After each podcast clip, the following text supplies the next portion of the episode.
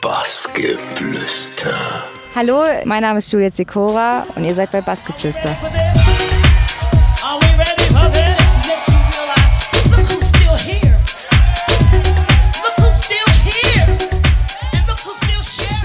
Willkommen beim Bassgeflüster, Juliet Sikora. Hallo.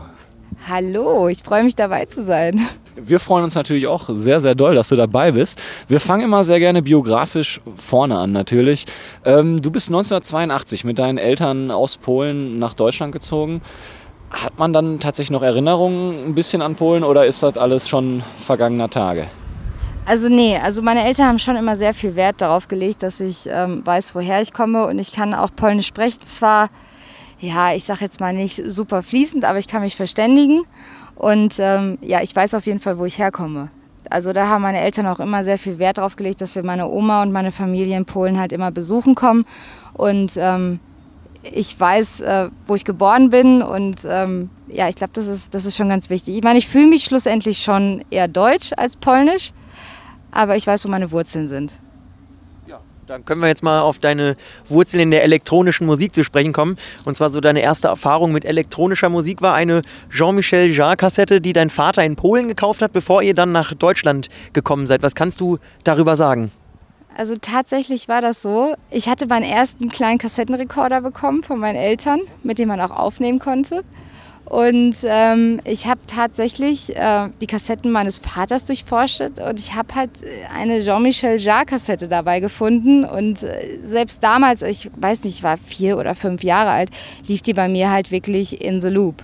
So und ähm, ich glaube schon, dass mein Vater dafür, dafür zuständig ist, dass ich ähm, einen Gefallen an elektronischer Musik gefunden habe. Der Schuldige also. Ja. Äh, wir bleiben musikalisch. Du hast dann auch relativ früh angefangen, Klavier zu spielen. Äh, war das dann eher freiwillig oder würdest du sagen, da war dann auch eher der Druck der Eltern hinterher? Also da war definitiv der Druck der Eltern hinterher. Meine Mutter sagte, ähm, ich soll auf jeden Fall ein klassisches Instrument lernen, weil es wird mir früher oder später nützen, was schlussendlich zu der Zeit ich nicht wahrhaben wollte. Und zwar eher gequält, aber es nützt mir halt heutzutage. Ne? Dass ich, ähm, ich habe damals einen klassischen Flügel gelernt und ähm, ja, dass du halt Tonarten unterscheiden kannst und das spielen kannst, nützt dir halt heute, heutzutage wirklich sehr viel, in, wenn du halt selber produzierst.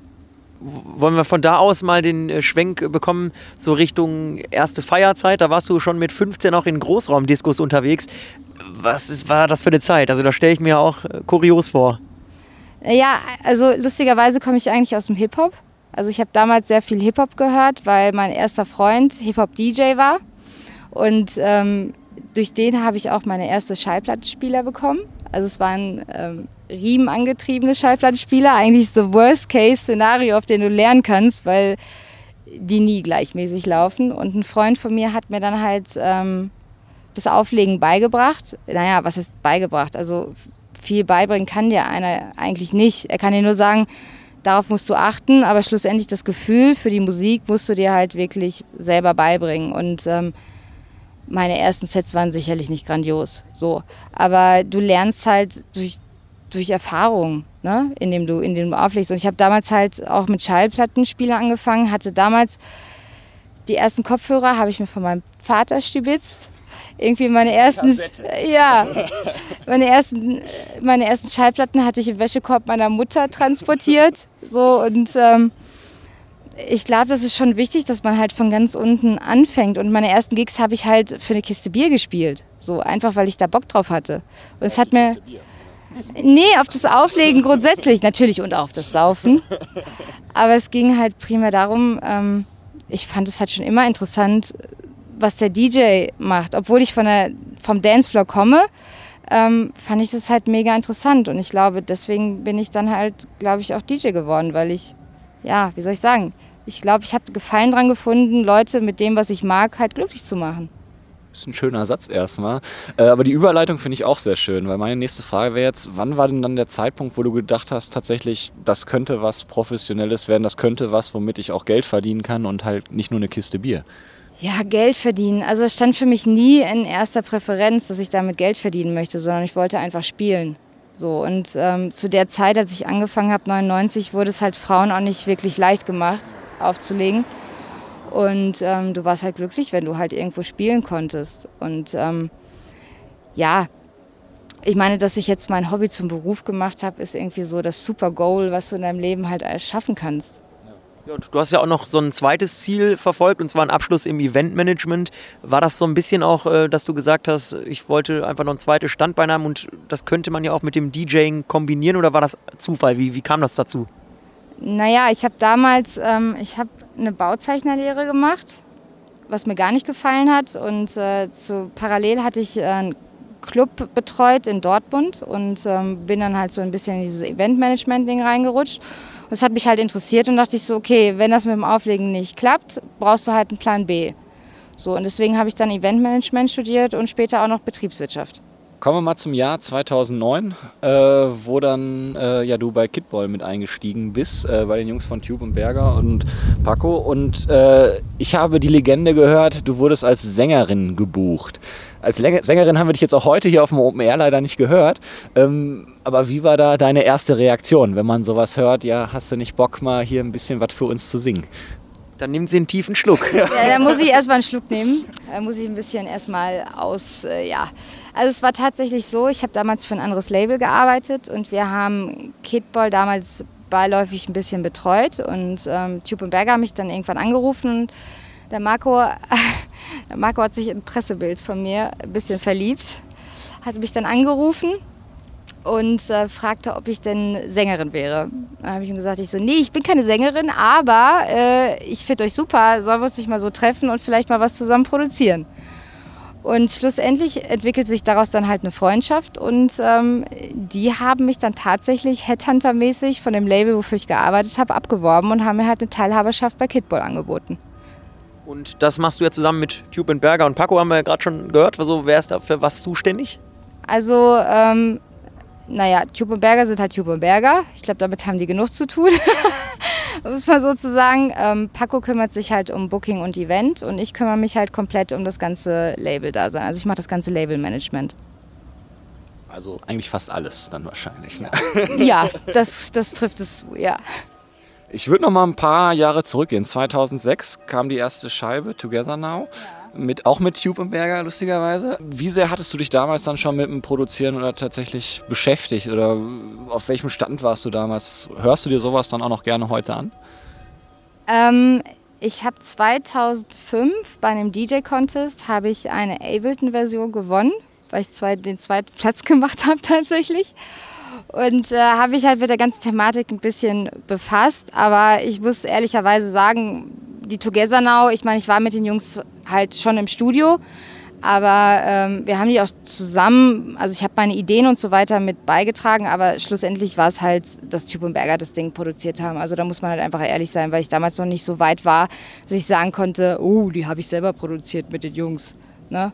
Ist ja trotzdem äh, toll dabei gewesen zu sein, nehme ja, ich an, oder? Definitiv. Also ich, es ist ja auch so, ich meine, dadurch, dass ich mich halt so viel um Kidboy kümmern muss und selber sehr viel als DJ unterwegs bin, fehlt mir auch sehr oft die Zeit, einfach ähm, eigene Produktion zu machen. Und ich, wenn ich die Zeit dazu finde, produziere ich halt eher Ideen und so Schedule, so Track-Schedule und äh, suche mir dann halt ganz gerne Leute, mit denen ich das dann halt gerne zusammen dann ausproduziere. Weil ich finde, wenn man sich gegenseitig ergänzt, kann halt einfach ein Mehrwert daraus entstehen.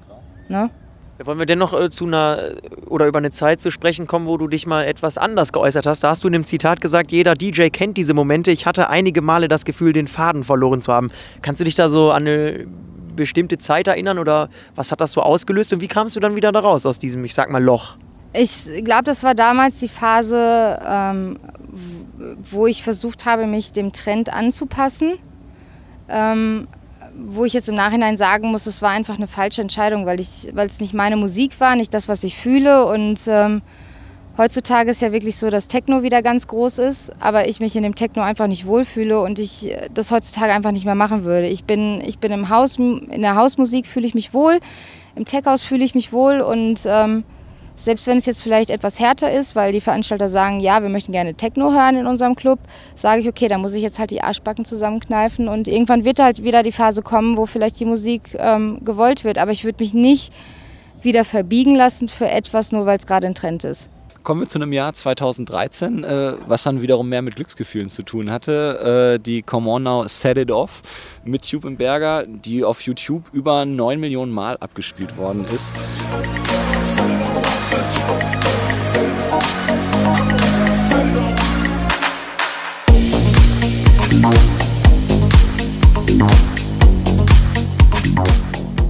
Was hat so ein Release dann für dich persönlich auch verändert oder bei dir? Was hat sich bei dir persönlich danach verändert?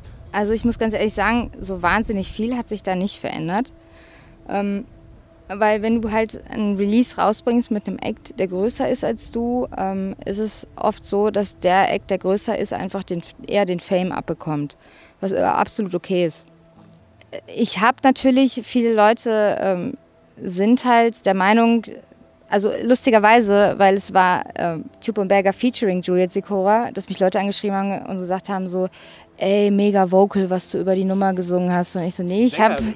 genau, die wirklich gesagt habe, ich wäre die Sängerin, aber das war ich ja gar nicht. Ich war irgendwie Co-Produzentin des Ganzen und ähm, ja, es, das Ding ist halt, es, es war halt eine Deep House Nummer damals, weil Deep House halt sehr groß war. Und ähm, ich muss ehrlicherweise sagen, heutzutage passt, das, passt diese Nummer auch einfach nicht mehr in meine, in meine Sets rein. Ne? Ich meine, klar, wenn ich weiß, Veranstalter legt da Wert drauf, dass ich spielen soll, ne, dann machst du das noch. Aber ähm, es ist nicht mehr der Sound, den ich heute noch vertrete, der damals halt released wurde. Kommen wir nochmal zu Kidball zurück. Das hast du, äh, oder Kidball, da hast du mal gesagt, das ist so wie so eine Familie. Ähm, es ist ja dennoch so, dass man öfter auch mal wirklich auch alleine ähm, irgendwie unterwegs ist. So wie wichtig ist dir das, dass du dann da auch so Gleichgesinnte gefunden hast, mit denen du dann vielleicht auch mal dich treffen kannst und äh, quatschen kannst? Also bei mir ist es so, ähm, wenn wir mit Kidball unterwegs sind, ist es halt wirklich, wir sind ja nicht nur Geschäftspartner, sondern wir sind auch wirklich noch gute Freunde. Und das ist halt, äh, was dieses Familiending halt, glaube ich, auch ausmacht, irgendwie, dass die Leute es auch mitbekommen, dass wir es halt nicht wegen dem Geld machen. Ich meine, klar, es ist ein schöner Nebeneffekt, machen wir uns nichts vor.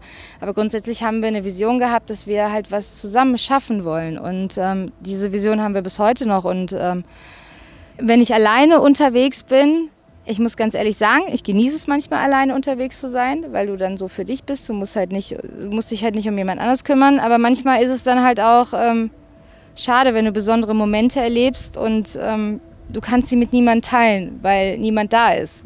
Und du gehst dann, du wirst in dem Moment, wo du auflegst, bist du halt gefeiert, aber du bist dann halt allein im Hotelzimmer. Ne? So, also äh, ich finde es jetzt nicht schlimm. Ich persönlich finde es nicht schlimm, ähm, weil ich die Momente, wenn die Leute feiern und das, was ich mache, halt genießen, feiere ich selber. Äh, aber natürlich ist es schöner, wenn du halt mit Leuten, die du magst und mit denen du irgendwie connected bist, zusammen das erlebst. Ne? Also das ist außer Frage. Aber ich bin halt auch, ähm, natürlich kenne ich auch viele Künstler und ähm, ich freue mich halt, wenn ich Künstler treffe, die ich halt kenne und wir dann halt irgendwie zusammen abfeiern. Ne? So, also ich bin ja sehr, sehr kommunikatives kleines Persönchen. Wir bleiben mal bei Herzensangelegenheiten. Uh, It Began in Africa ist ein Projekt, was ihr jetzt auch schon ein bisschen länger macht. Was kannst du uns darüber erzählen? Naja, also es war damals ein Zufall, dass wir It Began in Africa gegründet haben. Ich habe mit Berger eine Nummer produziert, wo wir ein afrikanisches Vocal benutzt haben. Wir uns ab einem Punkt, warum auch ja, ja, was heißt warum auch immer, aber wir haben uns schlecht gefühlt dabei, irgendwie dieses Vocal zu benutzen. Wir wussten halt nicht, wo es herkommt. Wir haben es dann rausrecherchiert und es hieß dann, ähm, ja, es ist von, halt von einem afrikanischen Kinderchor, die gemeinnützig halt Geld sammeln für Kinder, denen es halt schlecht geht. Und dann haben wir gesagt so, ey, lass uns das Geld einfach sammeln und spenden. So. Und dann haben wir weitergedacht und es war dann halt so, ey, wenn, wenn wir das denken, würden es vielleicht auch andere Künstler denken. So. Und so ist halt It Began in Africa entstanden. Und ähm, wir haben die erste Compilation gemacht, die sehr erfolgreich war. Dann haben wir die zweite Compilation gemacht, die auch sehr erfolgreich war. Und ich glaube, wir haben inzwischen irgendwie über 22.000 Euro konnten wir halt an den African Children's Choir, konnten wir halt irgendwie ähm, überweisen. Und aber Ne, ihr wisst ja selber, jetzt gerade ist wieder dieses afrikanische, orientalische Thema wieder total in. Wir sind jetzt auch wieder am überlegen, dass wir halt dieses Jahr ähm, eine dritte Compilation machen. Also da sind wir, die Gedanken sind da sehr intensiv und ähm, wir haben da alle Bock drauf und ich glaube, das wird dieses Jahr wieder, also dass wir endlich mal eine It Began in Africa 3 machen, ja. Ja, dann kann man sich ja darüber freuen, sowohl auf den Geldregen für ein gutes Projekt als auch auf schöne Musik, nehme ich an. Ja, definitiv. Und ich will, also das haben wir die letzten zwei Male nicht geschafft, aber ich würde gerne dieses Jahr wirklich da mal runterfliegen und mal gucken, wo das Geld halt tatsächlich landet. Ne? Also mich mit denen treffen. Der Chef von, vom African Children's Choir war auch, hat uns, hat uns halt in Deutschland besucht, um sich das mal anzugucken, was wir da machen. Und ähm, ich würde jetzt halt gerne mal da runterfliegen und mal zu gucken, wo das Geld halt wirklich angekommen ist. Ne? Wollen wir von der Herzensangelegenheit zu einer anderen kommen. Also würde ich schon sagen, dass ich mich nicht zu weit aus dem Fenster lehne, wenn ich das jetzt so sage. Du bist jetzt heute ja genau wie wir auf dem Kindheitstraum Open Air und das ist für dich, hast du auch schon gesagt, schon auch ein besonderer Gig. Du bist jetzt auch zum Beispiel heute von Anfang bis Ende da. Was macht das für dich hier so besonders? Ja, da steckt eine längere Geschichte hinter. Ich habe, äh, naja, das auch. Aber ich habe vor zwei Jahren in der Villa Varia aufgelegt, ähm, was ein sehr, sehr lustiger Gig war. Also ich hätte nicht gedacht, dass in einem, ich nenne es mal Kaff, ja, wo 40 Häuser stehen, irgendwie so die Party abgeht. Ich dachte schon, das ist irgendwie eine Brutstation von Hipstern. Und ähm, irgendwie nach diesem Gig blieb der Kontakt bestehen und die Jungs haben mich haben uns dann halt auf der Pollerwiesen, als wir unsere Stage da hatten, besucht und als wir in Barcelona unsere Veranstaltung hatten, haben die, sind die halt vorbeigekommen ja, und es hat sich dann halt irgendwie so aufgebaut, dass sich irgendwie aus dem geschäftlichen Kontakt halt auch irgendwie eine Freundschaft entwickelt hat. So und ähm, ja, machen wir uns nichts vor, die Jungs sind einfach super. Ja, die sind super nett und das, was die hier aufgebaut haben im Nirgendwo, ja, ist halt total klasse. Also wenn die Mama hilft, die Deko zu machen, ja, Oma und Opa irgendwie mit am Start sind, ist es halt eine Herzensangelegenheit. So. Und ich war jetzt echt froh, dass sie mich halt für heute gebucht haben. So. Und es war wirklich sehr, sehr schön. Also ich hatte wirklich sehr viel Spaß. Ja, dann hast du es auch schon äh, fast geschafft. Äh, wir haben gelesen, ihr wart im Studio wieder sehr aktiv tatsächlich. Und die letzte Frage bei uns klassischerweise, was kommt in nächster Zeit, äh, trifft sich dann natürlich auch ganz gut. Worauf können wir uns denn freuen? Ja, also es gibt ein paar ähm, Sachen, an denen ich gerade parallel arbeite. Ähm, tatsächlich arbeite ich gerade an einem ja, ich will es jetzt nicht klassisches Album nennen, aber schon eine Selektion von eigenen Produktionen oder Ko Kooperationen, die ich gerne rausbringen möchte, ähm, gesammelt. Ich weiß nicht, ob es zwölf Tracks zusammenkommen, wie es halt für ein klassisches Album ist, aber ich, hab, ich arbeite gerade sehr intensiv dran. Ich arbeite mit dem Lars Mosten an einer Kooperation zusammen. Ich werde jetzt demnächst mit Matt Joe ins Studio gehen und ähm, ja, also da wird jetzt auf jeden Fall was passieren. Ich habe für Milk and Sugar jetzt gerade frischen Remix fertig gemacht, der im September rauskommen wird. Also ich bin da schon, sofern es meine Zeit zulässt, versuche ich halt so viel Zeit es geht halt im Studio zu verbringen. Ja. Oder dann auch noch hier auf dem Kindheitsraum Open Air. Dann würde ich doch sagen, stiefeln wir mal wieder zurück und haben noch alle ein bisschen Spaß dort, oder? Ja, ey, mega gerne. Lass uns einen Schnaps trinken. Dankeschön fürs Interview. Bassgeflüster.